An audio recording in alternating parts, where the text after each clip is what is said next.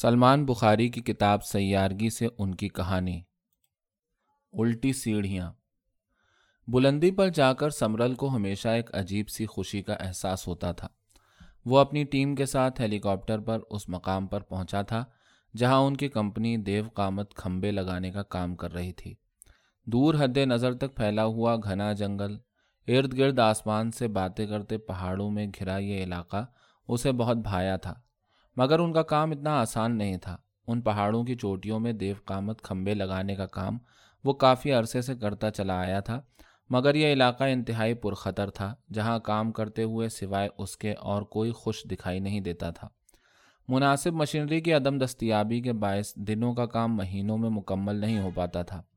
ہر روز سمرل اور اس کے باقی پانچ ساتھی اس چوٹی پر ہیلی کاپٹر پر اترتے تھے جہاں وہ پانچوں کھدائی کر کے کھمبے کی بنیادوں کا کام کر رہے تھے۔ اس چوٹی پر ان کا ابھی کافی کام باقی تھا۔ اس سے پچھلی چوٹی پر کھمبا لگانے میں انہیں لگ بھگ چار ماہ لگے تھے۔ ان کا ایک ساتھی اس دوران حادثے کا شکار ہو کر جان کی بازی ہار گیا تھا۔ وہ سب اسے بہت یاد کرتے تھے۔ اس کے علاوہ باقی چاروں جلد اپنے گھر واپس جانا چاہتے تھے۔ لیکن سمرل کا دل یہاں لگ گیا تھا۔ وہ تاحد نظر پھیلے ان جنگلوں کو۔ روز جی بھر کر دیکھا کرتا۔ بادل بلند چوٹیوں پر جب اس کے چہرے کو بوسا دیتے تو اسے بے پناہ مسرت کا احساس ہوتا۔ کھمبا آہستہ آہستہ مراحل طے کرتے ہوئے اپنی تکمیل کے قریب تھا۔ سمرل سو گز اوپر کھمبے پر بے خوف بیٹھا، اپنے ساتھی کو سامان آگے دے رہا تھا۔ اس کا ساتھی نٹ بولٹ کستا چلا جا رہا تھا اور بالآخر یہ کھمبا مکمل ہو گیا۔ کھمبے کی چونچ پر سمرل سیفٹی سیٹ پر بیٹھا، دور تک پھیلے جنگل کو آخری بار اپنی آنکھوں میں اتار رہا تھا۔ شاید ایسا منظر اب اسے تین چار ماہ بعد ہی اگلی چوٹی پر کھمبا مکمل ہونے کے بعد نظر آئے۔ سمرل اس کام سے پہلے شہر کی بلند و بالا بلڈنگوں کے شیشے صاف کرنے کا کام بھی کر چکا تھا۔ اس لیے اسے اونچائی پر اپنے اعصاب پر مکمل قابو رکھنے کی تربیت حاصل تھی۔ وہ ہمیشہ بلا خوف و خطر اونچی جگہ پر کھڑا ہو کر آسمان کو تکا کرتا۔ وہ اور زیادہ اونچا جانے کے خواب دیکھنے والا، عجیب و غریب خصوصیات رکھنے والا انسان تھا۔ اس کھمبے کا کام مکمل ہونے کے بعد وہ سب چیزیں سمیٹ کر واپسی کے لیے تیار تھے۔ ابھی تک ہیلی کاپٹر انہیں لینے نہیں پہنچا تھا۔ دور سورج پہاڑوں کی اوٹ میں غروب ہو رہا تھا۔ سمرل کے علاوہ سب بہت بے چین تھے کہ آخر کیا وجہ ہو سکتی ہے کہ ہیلی کاپٹر اب تک انہیں لینے نہیں پہنچا۔ وہ سب اسی سوچ میں گم تھے کہ سمرل کو ایک پتھر کے کھسکنے کی آواز آئی۔ باقی سب ایک دوسرے سے بات چیت میں مگن تھے اور وائرلیس سے کنٹرول سے رابطے کی کوشش میں تھے۔ سمرل نے آواز کا پیچھا کیا اور جاننے کی کوشش کی کہ آواز کس چیز کی ہو سکتی ہے۔ جو ہی وہ چٹان کے پاس بڑے پتھر کے پیچھے گیا تو وہاں اسے عجیب و غریب پاؤں کے نشان نظر آئے جو بظاہر کسی بھی انسان یا درندے سے ذرا ہٹ کر تھے۔ سمرل نے ان نشانات کا پیچھا کرنے کا فیصلہ کیا۔ وہ نشان چٹان کے بالکل کونے میں ایک پتھر کے پاس جا کر ختم ہوئے۔ اس نے اس پتھر کو چاروں طرف سے بغور دیکھنا شروع کیا۔ پتھر کے ایک حصے پر اسے ایک ایسا ابھار نظر آیا جو بظاہر تخلیق کیا گیا ہو۔ جو ہی اس نے اس ابھار کو دبایا، پتھر جو اس کے بالکل ساتھ ہی تھا، وہاں ایک دروازہ کھلا اور وہ پھسل کر اس میں گر گیا۔ اندر حیران کن طور پر ڈھلوان کی طرف جانے کی بجائے اوپر کی جانب پھسلنے لگا۔ بظاہر وہ اوپر جا رہا تھا مگر محسوس یوں ہو رہا تھا جیسے کسی ڈھلوان سے پھسل کر نیچے گر رہا ہو۔ وہ اس عجیب و غریب کشش ثقل کو جو اوپر کی جانب جسم کو گرا رہی تھی سمجھ نہیں پا رہا تھا اور اوپر کی جانب لڑھکتا پھسلتا ہوا چلا جا رہا تھا۔ بالکل ایک پارک کی سلوپ کی طرح جو نیچے سے اوپر کی جانب پھسل رہی ہو۔ کچھ دیر بعد اس نے اپنے آپ کو ایک وسیع و عریض ہال نما کمرے میں پایا۔ اس نے اپنے اوسان بحال کیے کہ جان سکے کہ یہ کیا ماجرا ہے۔ اس نے ارد گرد دیکھا تو کمرے کے بالکل آخر میں اسے دو ہیولے دکھائی دیے۔ اس نے اپنی آنکھیں ملیں کہ دیکھے یہ کیا مخلوق ہے۔ اسی دوران وہ دونوں ہیولے اس کے قریب آنا شروع ہوئے۔ جوں جوں وہ قریب آ رہے تھے، ان کی حیت تبدیل ہوتی جا رہی تھی۔ کبھی وہ دو پائے دکھتے، کبھی چو پائے، اور کبھی بالکل نظر آنا بند ہو جاتے۔ جو ہی وہ اس کے قریب پہنچے، وہ انہیں دیکھ کر گھبرا گیا۔ وہ ایسی مخلوق تھے جن کے کئی چہرے تھے جو بار بار بدل جاتے تھے۔ ان کے چہرے ان کے ہاتھوں پر آ جاتے اور کبھی سر کی جگہ صرف دماغ دکھائی دیتا اور کبھی وہ مختلف جانوروں کی شکل اختیار کر لیتے۔ سمرل خوفزدہ بھی تھا اور وہ سمجھنا بھی چاہتا تھا، مگر خوف کی وجہ سے اسے سمجھ نہیں آ رہا تھا کہ وہ یہاں حقیقت میں ہے یا یہ سب کسی خواب کا حصہ ہے۔ مگر اسے احساس ہو گیا کہ یہ حقیقت ہے، وہم نہیں۔ اس نے دل میں سوچا، یقیناً یہ کوئی خلائی مخلوق ہے اور وہ کسی اور دنیا میں پہنچ چکا ہے۔ اس دوران اس عجیب الخلقت مخلوق نے ایک عجیب و غریب کھانے کی چیز اس کے سامنے رکھ دی۔ مگر غور سے دیکھنے پر اسے سمجھ میں آیا کہ یہ کوئی دھات ہے جسے ابال کر اسے سوپ کی صورت میں اسے دے دیا گیا ہے۔ مگر اسے زندہ رہنا تھا اور اس کے علاوہ اس کے پاس کوئی حل نہیں تھا کہ جیسے تیسے وہ اس سوپ کو پی لے۔ اور اس نے پیا اور صرف دھات برتن میں بچ گئی۔ جو ہی دونوں خلائی مخلوق اس کے پاس آئیں اور دھات برتن میں جوں کی توں دیکھی تو ایک دوسرے کو حیرانی سے دیکھنے لگے۔ ایک نے دوسرے کو کنپٹی پر انگلی رکھ کر گھورا جیسے ذہن سے کوئی میسج بھیج رہے ہوں، اور دوسرے نے فوراً دھات اپنے دماغ میں، جس کے پاس اچانک اس کا منہ نمودار ہوا، اس میں ڈال دی، جیسے کھا رہا ہو۔ حیرت انگیز طور پر وہاں بالکل خاموشی تھی۔ وہ دونوں بغیر آواز پیدا کیے واپس جا چکے تھے۔ واپس جاتے وقت ان کے عجیب و غریب حیت کے پاؤں بالکل الٹی طرف مڑ جاتے تھے۔ سمرل نے ہمت کر کے اپنے ارد گرد کا جائزہ لینا شروع کیا۔ یہ جگہ کسی تہخانے کی مانند معلوم ہوتی تھی جو زمین کی گہرائی میں کہیں تھی، کیونکہ نہ ہی وہاں کوئی کھڑکی تھی، نہ روشن دان۔ مگر اندر درجہ حرارت ہوا کا تناسب حیرت انگیز طور پر انتہائی مناسب تھا۔ نہ ٹھنڈ تھی، نہ گرمی۔ سمرل نے محسوس کیا کہ وہاں کشش ثقل بالکل مختلف تھی۔ پیچھے چلنے پر بھی قدم آگے کی طرف اٹھ رہے تھے اور ہال کے ہر کونے پر سیڑھیاں اور سلوپس تھیں۔ مگر وہ صرف اوپر کی جانب جا سکنے کے لیے تھیں۔ جب نیچے اترنے کی کوشش کی بھی جاتی، تو بھی قدم صرف آگے کی جانب ہی پڑتا۔ وہ یہاں صرف آگے جا سکتا تھا۔ پیچھے مڑنا اس کے لیے ممکن نہیں تھا۔ سمرل حیران تھا کہ وہ آخر کہاں ہے۔ وہ ایک اور بڑے ہال میں آ چکا تھا، جہاں بہت سے عجیب الخلقت لوگ کچھ کھا رہے تھے۔ ان سب کے ہولیے شکلیں ایک دوسرے سے انتہائی مختلف، مگر پاؤں ایک جیسے تھے۔ یقیناً یہ کوئی زمینی یا خلائی مخلوق ہے، اس نے دل میں کہا۔ حیرت انگیز طور پر کوئی اس پر توجہ نہیں دے رہا تھا۔ وہ آگے چلتا رہا۔ پیچھے مڑنا اس کے اختیار میں بھی نہیں تھا۔ اس نے دیکھا کہ وہاں سب لوگ صرف دھات کھاتے ہیں۔ کوئی اور اجناس اور غذا وہاں اسے دکھائی نہ دی، سوائے سونے اور ہیرے، پلیٹینیم نما دھاتوں کے سوپ کے۔ اس نے جو سوپ پیا تھا، اس کی طاقت اسے اپنے اندر محسوس ہو رہی تھی۔ اور وہ خود کو توانا محسوس کر رہا تھا۔ سمرل شدت سے وہاں کسی سے بات کرنا چاہتا تھا، مگر وہ سب لوگ وہاں ذہن سے ذہن میں میسج بھیجنے کے انداز میں گفتگو کرنے کے عادی تھے۔ اسے کوفت کا احساس ہو رہا تھا۔ اس نے ڈرتے ڈرتے ہمت کر کے ایک راہ گیر زمینی مخلوق کو روکا اور اسے کہا کہ وہ کہاں ہے۔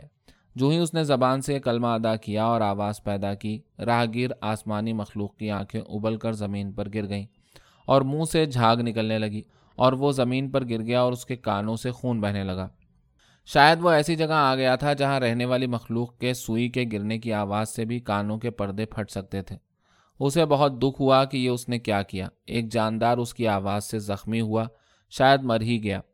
وہ جلدی جلدی آگے بڑھ گیا۔ اس نے فیصلہ کیا کہ وہ خاموش رہے گا تاکہ اس کی آواز سے کسی اور بے زبان، زمینی یا خلائی مخلوق کو تکلیف نہ پہنچے۔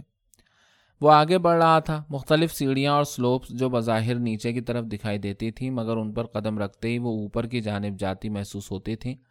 جس کمرے میں وہ ایک بار داخل ہوتا، جو قدم وہ ایک بار آگے بڑھاتا، دوبارہ واپس نہیں کر سکتا تھا۔ وہ یہ جاننے کے لیے بےتاب تھا کہ وہ زمین کی گہرائی میں ہے یا کسی اور سیارے میں، مگر مصیبت یہ تھی کہ وہ کسی سے بھی بات نہیں کر سکتا تھا۔ ذرا سی آواز بھی وہاں کے باسیوں کے لیے موت کا پیغام تھی۔ اب یہی حل تھا کہ وہ کسی طرح وہاں بسنے والی مخلوق کی طرح ذہن سے ذہن میسج بھیجنے کی تکنیک سیکھ لے، یا کم از کم وہ مخلوق اس کے ذہن میں کوئی میسج بھیجنے کی اہل ہو جائے۔ وہ اسی سوچ میں ایک نئی منزل میں پہنچ چکا تھا جہاں حیرت انگیز طور پر بہت چھوٹے سائز کی ویسی ہی مخلوق کھیل کود میں مصروف تھی اور گاہے بگاہے کچھ غوں غاں کی طرح کی آواز پیدا کرتی تھی اور دو بڑی سائز کی مخلوق انہیں اپنے ماتھے پر انگلی رکھ کر کچھ سکھا رہی تھیں۔ اور خود ان دونوں نے کانوں پر بھاری قسم کے غلاف نما ماسک چڑھا رکھے تھے۔ بظاہر یہ اسکول لگ رہا تھا، مگر یہ بات یقینی تھی کہ اس مخلوق کے جو بچے وہاں تھے، وہ کچھ بول سکتے تھے، مگر انہیں بولنے سے باز رکھنے کے لیے ذہن سے گفتگو کی تکنیک سکھائی جا رہی تھی۔ سمرل کو ایک طرح کا اطمینان ہوا کہ یہاں اگر وہ غلطی سے کچھ بول بھی دے، تو کسی کی جان نہیں جائے گی۔ اس نے ایک چھوٹے بچے کو کہا کہ میں سمرل ہوں، تم کون ہوں حیرت انگیز طور پر اس بچے نے وہی لائن اسی کے انداز میں دہرا دی۔ گویا یہ لوگ بول چال کر سکتے تھے، مگر جان بوجھ کر انہیں بچپن سے بولنے سے دور رکھا جاتا ہے۔ وہاں جو دو استاد تھے، وہ بچوں کو آگے اور پیچھے چلنے کے گر بھی سکھا رہے تھے، مگر ان کے پاؤں بالکل الٹ جانب موڑ سکتے تھے، جو کم از کم اس کے لیے ممکن نہیں تھا۔ ان میں سے ایک استاد نے اس کے قریب آ کر اپنی کنپٹی پر ہاتھ رکھ کر بظاہر اسے کچھ میسج بھیجنے کی کوشش کی۔ مگر اسے کامیابی نہیں ہوئی اور وہ مایوس ہو کر واپس الٹے پاؤں مڑ کر چلا گیا۔ سمرل کو بہت مایوسی ہوئی، مگر اس نے تہیا کیا کہ کسی بھی حال میں ذہن سے ذہن کی گفتگو کی تکنیک سیکھے گا، چاہے جتنا بھی وقت لگے۔ وہ اس جگہ اور اس مخلوق کو جانے بغیر یہاں سے جانا نہیں چاہے گا۔ ویسے بھی یہ سب بے ضرر لوگ تھے اور اس کی جان کو کوئی خطرہ بھی تاحال نہیں تھا۔ شاید ان بچوں کے اسکول میں زیادہ وقت گزارنا اسے اس کے گول کے قریب کر سکتا تھا۔ اس مخلوق کے بچے عام بچوں کی طرح شرارتی تھے۔ اس نے کھیل کود میں ان کا ساتھ دینا شروع کیا اور ان کی ہر نقل و حرکت اور سیکھنے کی عادات پر غور کرنا شروع کیا۔ جلدی اسے یہ سمجھ آ گیا کہ بچے جب صبح کھانے میں دھات کھاتے تھے، تو اس کے فوری بعد ان کی ذہن سے ذہن تک میسیجنگ کی صلاحیت بہتر ہو جاتی۔ لیکن اس دھات کے سوپ کو تو بظاہر وہ کچھ دن سے مجبوراً زندہ رہنے کے لیے پی رہا تھا، مگر دھات کو نگلنا اس کے لیے ممکن نہیں تھا۔ مگر یہ کڑوا گھونٹ پینے کے لیے بھی اپنے آپ کو تیار کر رہا تھا۔ سمرل کو جب آج ناشتے میں باقی بچوں کے ساتھ ایک دھات جو بظاہر پلیٹینم سے مشابہ تھی، ملی تو اس نے اسے فوراً دوا کی طرح نگل لیا اور سوپ کو غٹ کر کے پی لیا۔ جو ہی دھات اس کے جسم میں گئی، اس کی آنکھوں میں عجیب سی چمک آ گئی اور اسے منظر پہلے سے زیادہ صاف اور وہ مخلوق بظاہر نارمل دکھنے لگی۔ نارمل کو لفظوں میں بیان کرنا تو مشکل ہے مراد یہ کہ وہ اسے اپنے جیسے دکھنے لگے۔ اس نے فوراً ایک بچے کو دماغ سے میسج بھیجا کہ کیسے ہو۔ فوراً اس بچے نے جواب دیا، ٹھیک ہوں۔ وہ ایک اہم کامیابی حاصل کر چکا تھا اور وہ تھا وہاں کے لوگوں سے بات چیت کا گر۔ اب وہ سب سے بات کر سکتا تھا، انہیں سن سکتا تھا اپنے ذہن کے بل بوتے پر۔ اور یہ ایک بہت بڑی کامیابی تھی۔ ایسی بول چال جس کے کوئی لفظ، کوئی شبد نہیں تھے، جہاں نہ کچھ لکھنے، نہ پڑھنے کی ضرورت تھی۔ وہ اس نایاب بات چیت کے گر کو سیکھ چکا تھا۔ وہ بہت خوش تھا اور مسلسل سب بچوں سے ذہن سے ذہن میں خوش گپیاں کر رہا تھا۔ دونوں استاد بھی اس کی کارکردگی سے خوش دکھائی دیتے تھے۔ دونوں نے اس کے ذہن میں شاباش محنت کرتے رہو کہ میسج بھیجے۔ اس نے بھی جواب میں شکریہ ادا کیا۔ اب سوال صرف یہ تھا کہ وہ جلد از جلد یہ جان سکے کہ یہ لوگ کون ہیں اور وہ کہاں ہیں۔ اس نے ہمت کر کے اپنے استاد سے پوچھا۔ اسے بتایا جائے کہ وہ کہاں ہے اس کے استاد نے اسے میسج بھیجا کہ وہ زمین کے سینٹر میں موجود کور بیس نامی علاقے میں ہے اور یہ مخلوق زیر زمین رہتی ہے اور گیس پیٹرولیم کوئلہ ان کے زندہ رہنے کا ذریعہ ہے اور تمام دھاتیں ان کی خوراک ہیں۔ مگر پچھلے کچھ عرصے سے زمین کے سینے پر بسنے والی مخلوق ان دھاتوں، پیٹرولیم، کوئلے اور گیسوں کو روز کی بنیادوں پر نکال رہی ہے، جس کی وجہ سے کور ایک سے انیس تک کے علاقوں میں قحط ہے۔ اور وہاں بہت زیادہ لوڈ شیڈنگ ہو رہی ہے۔ کور بیس ہی ایسا مقام بچا ہے جہاں زمینی ذخائر کچھ حد تک باقی ہیں۔ مگر ابھی اس علاقے میں بھی کھدائی کے کچھ ثبوت ملے ہیں۔ بظاہر لگ رہا ہے کہ ہمیں یہ علاقہ چھوڑنا پڑے گا اور کور اکیس میں نیا شہر بسانا پڑے گا۔ مگر کور بیس کو چھوڑنے کا مطلب یہاں زلزلہ آئے گا۔ پیٹرولیم اور باقی گیس کے زیادہ نکالے جانے کی وجہ سے ہماری روز کی ضرورت کم پڑ رہی ہے اور زمین کی کور دن بدن کمزور ہوتی جاتی ہے۔ جس کی وجہ سے زلزلے آتے ہیں، جس سے گیسز اور پیٹرولیم کا دباؤ اوپر سے نیچے کھنچتا ہے۔ اوپر کی زمین میں شدید زلزلہ آتا ہے اور اس کے اثرات پوری زمین کی تہ پر پڑتے ہیں۔ اور یہی نہیں، ان زلزلوں سے ہمارا نظام بھی بگڑتا ہے۔ سمرل نے دل میں سوچا، کچھ دن پہلے جو شدید زلزلے آئے تھے، ان کے پیچھے بھی یقیناً اسی مخلوق کا ہاتھ ہوگا۔ مڈل ایسٹ اور تیل پیدا کرنے والے دوسرے ممالک کو بھی شدید زلزلے کے جھٹکوں نے پورے خطے کو اپنی لپیٹ میں لے رکھا تھا۔ ماضی میں ان رینز میں ایسے شدید زلزلے پہلے کبھی نہیں آئے تھے۔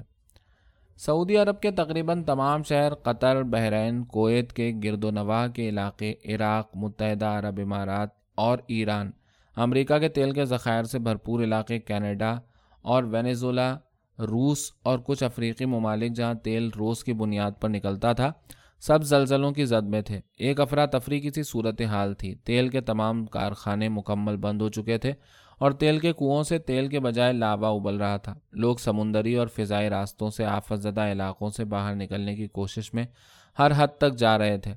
باقی دنیا جہاں تیل کے ذخائر نہیں تھے، وہاں حالات نسبتاً بہتر تھے۔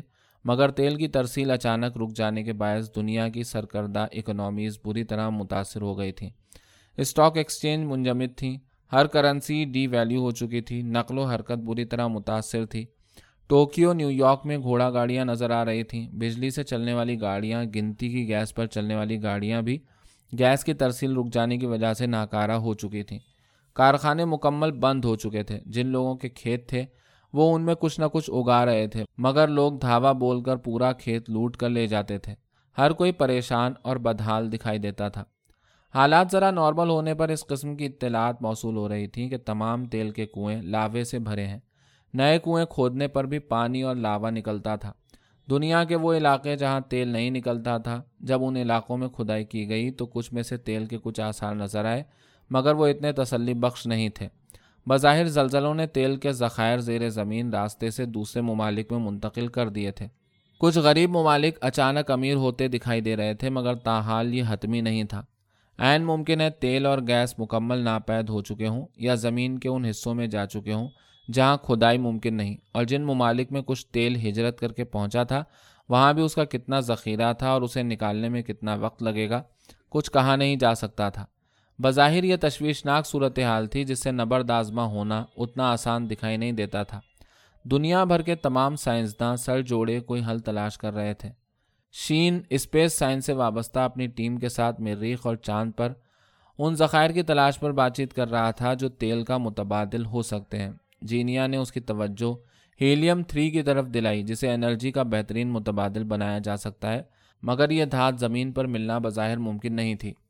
شین نے کہا، ہمیں فوراً چاند اور مریخ پر اپنا مشن بھیجنا چاہیے جہاں ان دھاتوں کی تلاش کی جا سکے، جنہیں تیل کے بحران سے نمٹنے کے لیے استعمال کیا جا سکے۔ جینیا نے اس کی تائید کی۔ ہاں شاید یہی واحد حل ہے۔ بصورت دیگر دنیا کی تیس فیصد آبادی جو پچھلے تین ماہ میں اس بحران کی وجہ سے بھوک سے مر چکی ہے، وہ پچاس فیصد تک جا سکتی ہے۔ دوسری طرف اوپیک کا اجلاس جاری تھا، جہاں تیل پیدا کرنے والے سرکردہ ممالک اس اچانک آفت پر تبادلہ خیال کر رہے تھے۔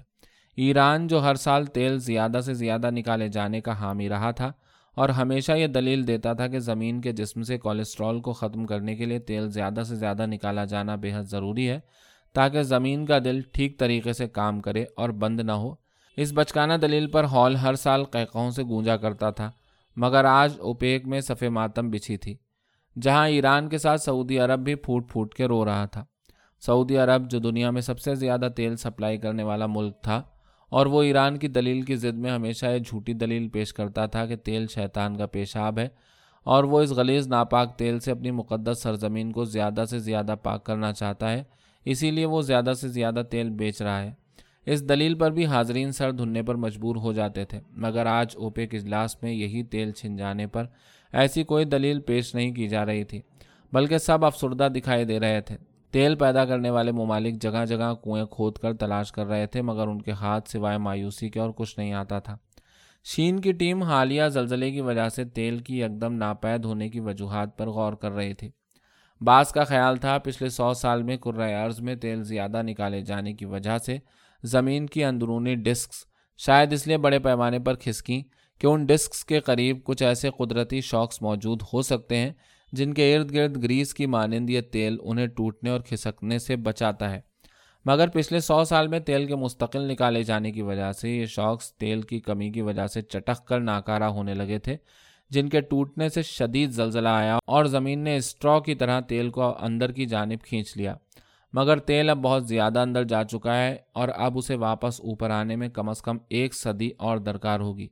یہ ریسرچ فی الحال مفروضے پر مبنی تھی، مگر کافی ممبران نے اس سے اتفاق کیا۔ ہو سکتا ہے وجہ یہی رہی ہو۔ اس بحران کی وجہ ابھی تک کسی کے وہم و گمان میں بھی نہیں آئی تھی کہ تیل زیر زمین مخلوق کی بھی ضرورت ہے۔ سمرل نے جیسے تیسے وہاں کے باسیوں کو راضی کر لیا تھا کہ وہ اسے اس مقام تک واپس پہنچا دیں جہاں سے وہ آیا تھا، تاکہ وہ اس مخلوق کے بارے میں اور دنیا کو یہ بتا سکے کہ تیل اور باقی گیسز کو زمین سے کم سے کم نکالا جائے تاکہ زمین پر کم سے کم زلزلے آئیں۔ سمرل اب وہاں کے باسیوں کے بارے میں کافی کچھ جان چکا تھا۔ جیسے یہ کہ وہ بولتے کیوں نہیں اور وہاں گریوٹی کا تناسب خلا اور زمین کے اوپری حصے سے اتنا مختلف کیوں ہے؟ دو قوی جسہ زمینی مخلوقات نے بڑے پیار سے سمرل کے پاؤں اور سر کو پکڑا اور اسے اوپر چھوڑنے کے لیے نکل پڑے۔ وہ دونوں بآسانی پاؤں موڑے چلتے ہوئے کچھ ہی دیر میں چوٹی پر پہنچ گئے تھے۔ چوٹی پر پہنچتے ہی وہ اس جگہ پہنچا جہاں اس کے باقی ساتھی تھے۔ حیرت انگیز طور پر وہ چاروں وہاں زندہ موجود تھے اور سمرل اور ہیلی کاپٹر کا انتظار کرتے کرتے بری حالت میں ادموئے پڑے تھے۔ سمرل زمینی مخلوق کے کھانے کی دھاتیں ساتھ لایا تھا۔ اس نے فوراً کچھ ٹکڑے ان کے منہ میں ڈالے، جس کے کچھ ہی دیر بعد وہ سب ہوش میں آ گئے اور بظاہر تندرست نظر آنے لگے۔ سمرل نے انہیں بتایا کہ شہر میں تباہ کن زلزلے کی وجہ سے اب تک ہیلی کاپٹر انہیں لینے نہیں آیا۔ سب بہت حیران تھے کہ اسے یہ سب کہاں سے پتا چلا۔ اس نے انہیں بتایا کہ ایک عجیب مخلوق اس پہاڑ کے نیچے رہتی ہے اور وہ ان سے مل کے آیا ہے۔ سب اس کی بات سن کر حیرانی سے ایک دوسرے کو تکنے لگے اور ایک نے سمرل کے کندھے پر ہاتھ رکھا اور کہا کہ پریشان نہ ہو اور صبر سے کام لو، مدد ضرور آئے گی۔ ان سب کو اس کی ذہنی حالت پر شک ہو رہا تھا۔ اس نے انہیں بتایا، کچھ دیر پہلے تم سب موت کے دہانے پر پہنچ چکے تھے اور جو دھات کے ٹکڑے میں نے تم سب کے منہ میں ڈالے تھے وہ اسی زیر زمین مخلوق نے مجھے دیے تھے۔ ان کی بدولت ہی تم سب زندہ ہو۔ وہ سب حیران ہوئے اور انہیں کچھ کچھ یاد آنے لگا کہ وہ بھوک اور پانی کی کمی سے ایک ایک کر کے بے ہوش ہو گئے تھے۔ ان سب نے اٹھ کر سمرل کو گلے لگایا اور پوچھا کہ اب ہمیں کیا کرنا چاہیے۔ سمرل نے انہیں بتایا کہ زمینی مخلوق انہیں پہاڑ سے نیچے اتارنے میں مدد کرے گی اور وہ آج رات گئے تک نیچے ہوں گے۔ سب کے چہروں پر مسکراہٹ پھیل گئی۔ اگلے دن وہ سب نیچے تھے۔ سوائے سمرل کے، باقی سب نیند کی حالت میں تھے۔ کسی کو پتا نہیں چلا کہ انہیں کون اٹھا کر نیچے لے جا رہا ہے۔ زلزلے کے آثار پورے شہر میں دکھائی دے رہے تھے، مگر کافی حد تک معمول پر آ چکے تھے۔ سمرل نے اپنی فرم سے رابطہ کیا اور ان سے کہا کہ اسے کسی اعلیٰ حکومتی عہدیدار سے ملنا ہے۔ اور آخر ہوتا ہوتا وہ شین کی ٹیبل پر پہنچ گیا۔ اس نے پوری بات شین اور اس کی ٹیم کے گوشت گزار کی، جسے سن کر ان سب پر سختہ تاری ہو گیا۔ اور ان کی ریسرچ کا رخ زمینی مخلوق کی جانب مڑ گیا۔ سمرل نے دھاتوں کے نمونے بھی شین کو دیے اور بتایا کہ کس طرح انہیں استعمال کر کے ذہن سے ذہن کو میسج بھیجنے کی تکنیک سیکھنے میں مدد ملتی ہے۔ اور ہم اس مخلوق کے ساتھ مسلسل رابطے میں رہ سکتے ہیں اور مل جل کر توانائی کے بحران پر قابو پا سکتے ہیں۔ شین اور اس کی ٹیم کی انتھک محنت سے تیل پیدا کرنے والے تمام ممالک زمین سے حاصل کی جانے والی پیٹرولیم گیس کو آدھے پر لانے کو راضی ہو گئے۔ جس کے بعد زمینی مخلوق کے تعاون سے تیل آہستہ آہستہ واپس اوپر آنے لگا اور تمام مخلوقات سکھ چین سے رہنے لگیں۔ سمرل کے ذہن میں اب بھی کبھی کبھی میسج آتے رہتے تھے۔